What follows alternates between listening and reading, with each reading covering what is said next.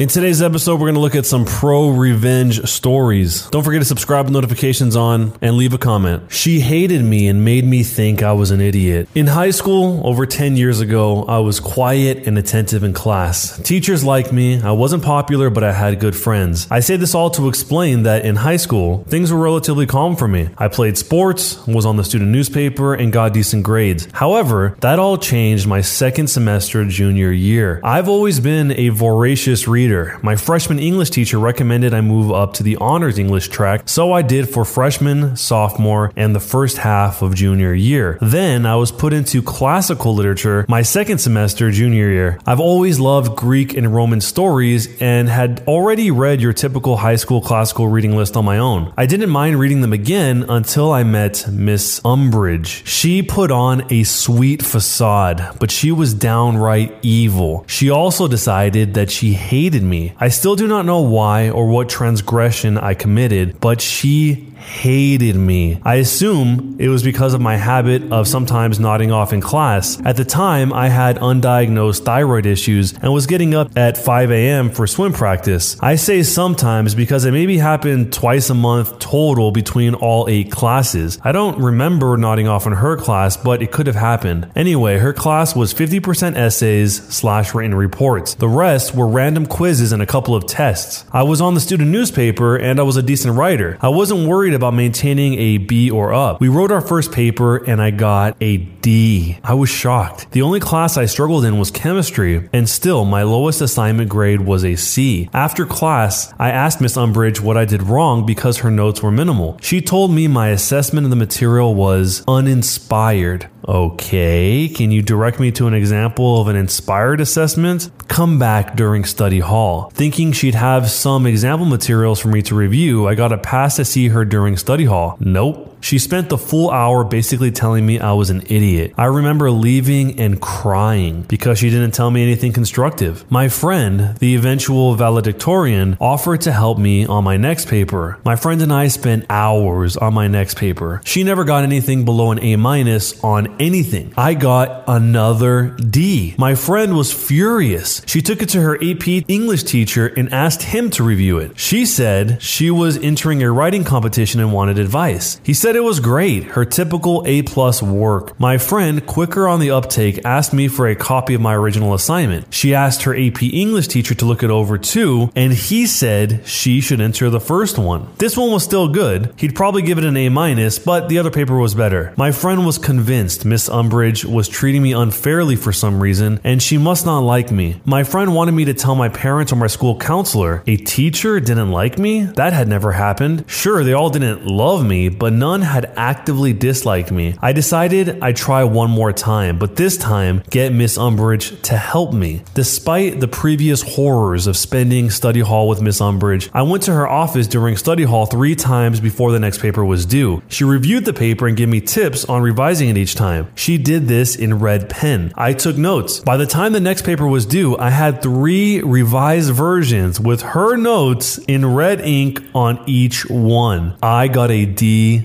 plus. She smirked and congratulated me on my improvement. I was done. My friend was right. She had it out for me and was giving me bad grades on purpose. I'm a laid back person, but I was pissed. Never before been this pissed. I took my paper to my newspaper teacher. Sure, he didn't teach English, but our student paper constantly won awards because of his work. I told him I was having trouble in English and could he please look over my paper and give me advice. He was a little confused as to why I didn't ask my English teacher, but he did it. He also told me it was great, but gave me a few minor changes to make. I asked him if he thought it was a B or better. He said he'd give it an A. Not 100%, but a solid A. I went to my friend and we brainstormed. I couldn't request a drop slash add. This wasn't college. You don't just switch classes in my high school unless the teacher recommends an honor placement. That's not true, said my friend. The football and the basketball guys get moved to easier classes all the time to keep their grades up, so they are eligible for games. The athletics director was a friend of my dad, so I requested a meeting with him and, and my swim coach after school one day, and I told him I was in danger of losing my eligibility to swim because I was pulling a D in a class. I wanted to move classes, but I knew I'd need approval from administration, which I couldn't get without a good reason. They asked if I had requested help. I explained I had asked for help from multiple people, but my grade wasn't improving. I didn't know what to do. They asked to see my papers. I sat while they read them. They both looked at me confused. Neither of them could understand how those papers were worth only a D. The student vice president was brought in. He asked who helped me. I explained my friend. He knew who she was, again, a future valedictorian. And she had even asked her AP English teacher to look it over for advice. I had also asked my newspaper teacher to help me. The student vice president asked if I had ever actually asked my teacher for help. I smiled and handed him the three revised versions of the paper, number three, with Miss Umbridge's red ink all over them. He frowned. The AP English teacher and my newspaper teacher were pulled into the meeting. They were each asked to grade the papers. All three papers got an A minus or better. While this was going on, my dad was called in by the athletics director. My dad was pissed. He demanded I be moved to another class and that Miss Umbridge be put under review. Clearly, she wasn't grading students on their work, but on her own personal opinions. The school administration obviously bristled at the accusation that a teacher was treating students unfairly. A lot of arguing that I wasn't allowed to sit in on occurred in the vice president's office. I could hear plenty of yelling as six adult men argued over the appropriate next steps. It was decided that myself, my dad, the vice president, and athletics director would have a meeting with Miss Umbridge. The following morning before school, we all met. Miss Umbridge seemed to think she was going in to tell everyone why I was so stupid. The vice president explained that if I maintained a D in her class, I would lose my extracurricular eligibility, and we were all meeting to discuss what to do. She smirked and said I should be moved to the non honors English class, and I had no business being an honors English. I didn't have the aptitude to understand the complex classical literature they were studying, and I would probably need a tutor to even get through basic English. I've never seen my father so red, and I half expected to see steam coming out of his ears. The vice president asked why didn't she try to help me improve? She said it was up to students to put in the initiative to get better. The vice president asked if that meant I had never asked her for help. She said that I had not. The vice president then pulled out three revised versions of paper number three and handed them to Miss Umbridge. Now it was her turn to be read. She called me a liar and said those notes weren't hers. Things got heated and I was asked to leave again. I sat outside the office. This time the secretary was there and we both heard the shouting. School was set to start in 30 minutes and they were all just shouting. The AP English teacher and the newspaper teacher were called again, more shouting. About five minutes to the start of class, the teachers left and I was called back in. If looks could kill, I'd have died then and there when Miss Umbridge walked out of the VP's office. I was being moved to basic English effective immediately. My current grade would not carry over. I would not need to make up any past assignments, and my new teacher would be instructed to grade me only on the assignments going forward. My new English teacher, Miss Honey, ended up being the English department head. She was at least 65 years old and had been doing this for decades. After 2.5 years of honors English, this class was was easier than PE. I barely had to try to get an A, but I refused to let Miss Honey think Miss Umbridge had been right. I tried harder in that class than any other class that semester. I finished projects so quickly that I was asked to tutor a girl struggling in the class. I spent half the class period just helping this girl understand the material. I helped her go from a C minus to a B plus. I got something like 104% in the class. At the end of the semester, Miss Honey called me into her office during study hall. She was recommending that I return to honors English for senior year. I must have looked panicked because she assured me Miss Umbridge would not be my teacher. In fact, she would not be anyone's teacher. She was leaving at the end of the school year. Miss Umbridge was only in her late 20s and unmarried, too early to retire, and my high school was still one of the best paying school districts in the state. I knew what leaving meant, but Miss Honey still explained I was put in her class on purpose. The school administration trusted Miss Honey to determine the truth of Miss Umbridge's claim that I was basically a lying idiot. Miss Honey stated that I very clearly belonged in honors English. She apologized if her class had not been challenging enough for me. I cried. I mean, full on ugly snot cried. I didn't realize it, but part of me had actually believed Miss Umbridge up until that moment. Miss Honey hugged me and consoled me. I spent senior year in honors English and spent my study hall tutoring Miss Honey's struggling students. To this day, I think about that awful woman fairly regularly. My career is strongly writing based, and I still worry about obsessively over my writing. I hope she never taught again because she wreaked havoc on my self confidence. Hear that? Believe it or not, summer is just around the corner. Luckily, Armor All, America's most trusted auto appearance brand, has what your car needs to get that perfect summer shine. Plus, now through May 31st, we'll give you $5 for every 20 you spend on Armor All products.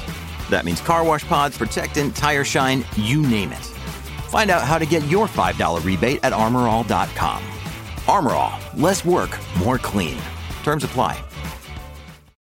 When you need mealtime inspiration, it's worth shopping Kroger, where you'll find over 30,000 mouthwatering choices that excite your inner foodie. And no matter what tasty choice you make, you'll enjoy our everyday low prices, plus extra ways to save, like digital coupons worth over $600 each week. You can also save up to $1 off per gallon at the pump with fuel points. More savings and more inspiring flavors make shopping Kroger worth it every time. Kroger, fresh for everyone. Fuel restrictions apply.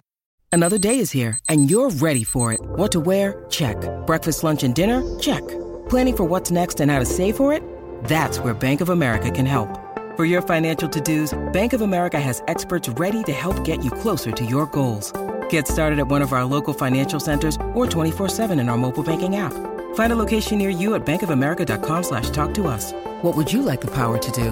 Mobile banking requires downloading the app and is only available for select devices. Message and data rates may apply. Bank of America and a member FDIC. The very first question I have is why? I was really hoping that somewhere in this story we would understand exactly why was this OP singled out as opposed to everyone else when clearly other people were getting pretty good grades and the OP was a pretty good writer. The only hint we get as to why the OP was singled out is that it's the OP's opinions and not the quality of their work, but we don't really even know what those opinions are necessarily. And maybe it wasn't the opinion, maybe it was just something that happened outside the context of the assignments or outside of the school itself. And Miss Umbridge was just angry about that for whatever reason. Or maybe the OP just reminded Miss Umbridge of somebody that she didn't like. For whatever reason, she just really did not like the OP. I do think it's pretty cool and not very common for the OP here to go through all the steps to really isolate the variable because not only did the OP go through and have other teachers grade these papers, the OP also went to Miss Umbridge directly to have her do it herself and also get the future valedictorian to come in and give her shot at it. So it didn't really seem like it mattered what she did, which is how the OP could know definitively for sure that the writing wasn't the problem. But if you guys have ever been in a situation like this, let me know what happened down below. Or if not, what would you do if you're in this situation? Can't you just unload around me? I work in construction as the foreman for a new house build. The location is kind of strange. The house is 250 feet up a hill via a footpath only. All of our materials have to come up this footpath by hand. It's a pain in the butt to carry manually, quite literally, an entire house up this hill. One of our saving graces is having the two parking spots at the street at the bottom of this hill marked with official no parking signs. Unfortunately, there is an elementary school about half a block away, and the parents of children seem to regularly, at least twice a day, think it's okay to park in our spots. Now, I consider myself a reasonable person, so if someone is parked in the spots and we don't have a delivery or a need to park the truck, I will let it go. If we need the spots and there's someone parked there, however, I will ask them to move nicely, and most of the time they do so immediately. Until today.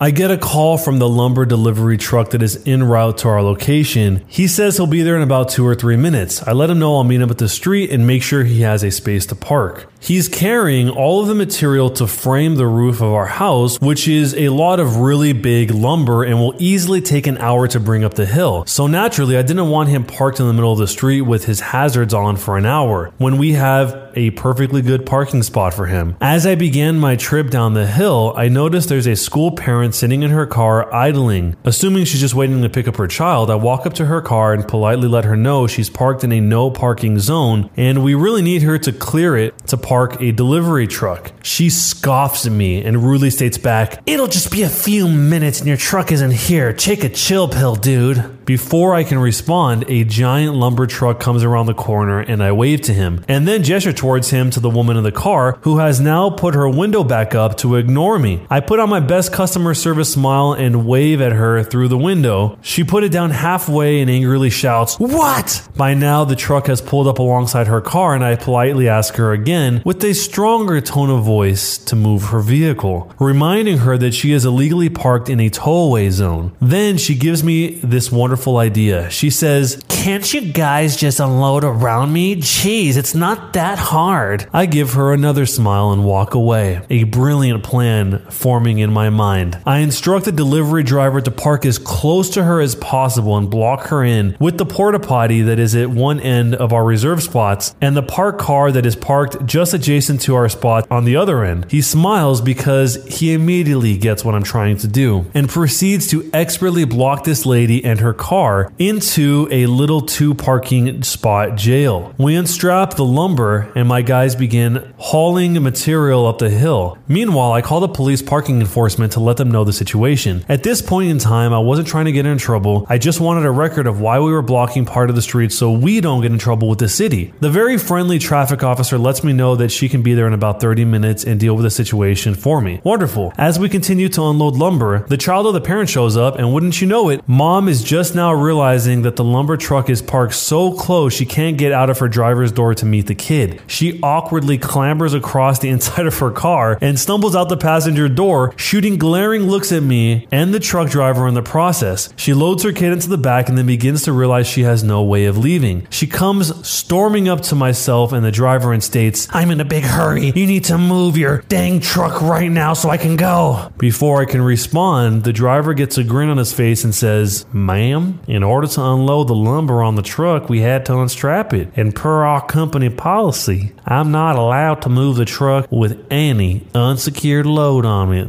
Sorry. This sends her into a near aneurysm level of blood pressure. Meanwhile, I can barely contain my laughter. Screw your policy, I have somewhere to be! She barks back at him. At this point, with impeccably convenient timing, the parking enforcement officer shows up and parks behind the truck. She doesn't see the officer arrive, and while the officer is still getting out of her vehicle, I just casually say, can't you just pull out around it? It's not that hard. With the biggest grin I've ever had on my face, and I watch as she realizes that I just used her line on her. F you! She yells and storms back to her car, angrily clambers back into the passenger door and into the driver's seat. At this point, the officer is walking up to myself and the driver. Before she can even introduce herself, the mom in the car slams it into reverse, stomps on the gas, crashing into our porta potty and knocking it over, and then throws her car to drive and tries to mount the curb and drive on the sidewalk. The officer, driver, and I are staring in disbelief as she gets halfway over the curb and the car gets stuck.